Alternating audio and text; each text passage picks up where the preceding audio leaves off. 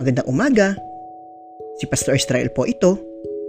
Ang atin pong devotion ngayong araw na ito ay matatagpuan po natin sa Aklat ng Awit chapter 130 verses 5 to 6. Ganito po ang sinasabi.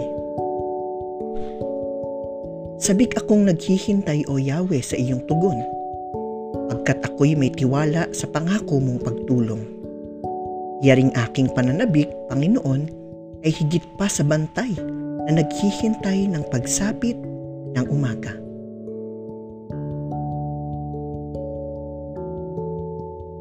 Hindi madali ang maghintay. Matagal, nakakainip, at minsan ay nakakaubos ng pasensya. Tayong mga tao madalas ay hindi matiyagang maghintay. Gusto natin mabilisan. Ganito din sa ating buhay pananampalataya. Kapag nananalangin tayo, gusto natin binibigyan kaagad ng katuparan ng Panginoon. Ngunit sa salmong ito, mula sa aklat ng awit, mababasa natin ang pahayag ng salmistang may akda, ang kanyang kasabikan sa pagtugon ng Panginoon.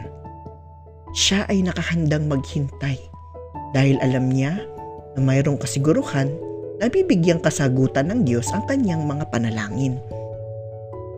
Ang isang mananampalataya ay kinakailangang mayroong pagtsatsaga. Isa ito sa mga bunga ng Espiritu Santo. Maging matyaga nawa tayo sa ating buhay panalangin at maging matyaga nawa tayong maghintay sa kanyang katugunan. Palagi siyang nakikinig at nakakasiguro tayo na darating din ang kanyang kasagutan. Manalangin po tayo.